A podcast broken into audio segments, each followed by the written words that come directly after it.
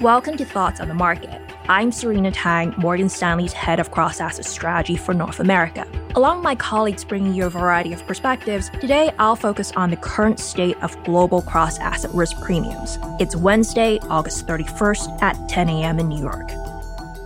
Markets in 2022 have been incredibly turbulent, and global cross asset risk premiums have shifted dramatically year to date. Various markets have been buffeted by higher inflation and tighter policy, geopolitical risks, and worries about recession, some impacted much more than others. What this means is that there are segments of markets where risk premiums, that is, the excess returns an investor can expect for taking on additional risk, and long run expected returns look much more attractive than they were at the beginning of the year. And while expected returns and risk premiums have broadly risen, the improvements have been uneven across asset classes and regions. For example, we believe that compared to US stocks, rest of world equities have seen equity risk premiums move much higher since December and currently have an edge over US equities in terms of risk reward, in line with our relative preferences. So let me put some actual numbers around some key regional disparities. Our framework, which incorporates expectations on income, inflation, real earnings growth, and valuations, see US equities returning about 7.5% annually over the next decade, compared to just 5.7% at the start of the year.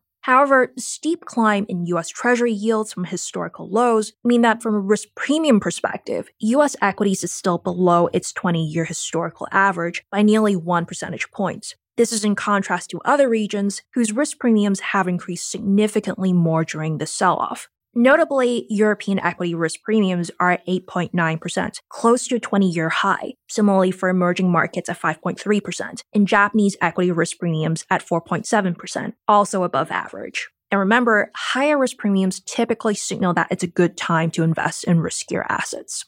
For fixed income, with nominal yields rising on the back of more persistent inflationary pressures and quantitative tightening, long run expected returns are now higher than they were 12 months ago.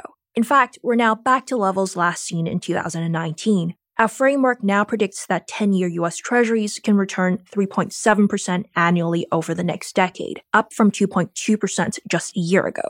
Credit risk premiums, such as for corporate bonds, have also readjusted year to date. As with risk free government bonds, rising yields mean that long run expected returns for these bonds have improved significantly since the start of the year. In terms of numbers, our model forecasts for US high yield risk premium at 188 basis points compared to near nothing 12 months ago. So, what does all of this mean? Well, for one thing, as my colleague Andrew Sheets has pointed out in a previous Thoughts on the Markets episode, lower prices, wider risk premiums, and higher 10 yield expected returns have raised our long run expected returns forecast for a portfolio of 60% equity and 40% high quality bonds to the highest it's been since 2019, above the 10 year average. So we believe that the case for a 60 40 type of approach remains.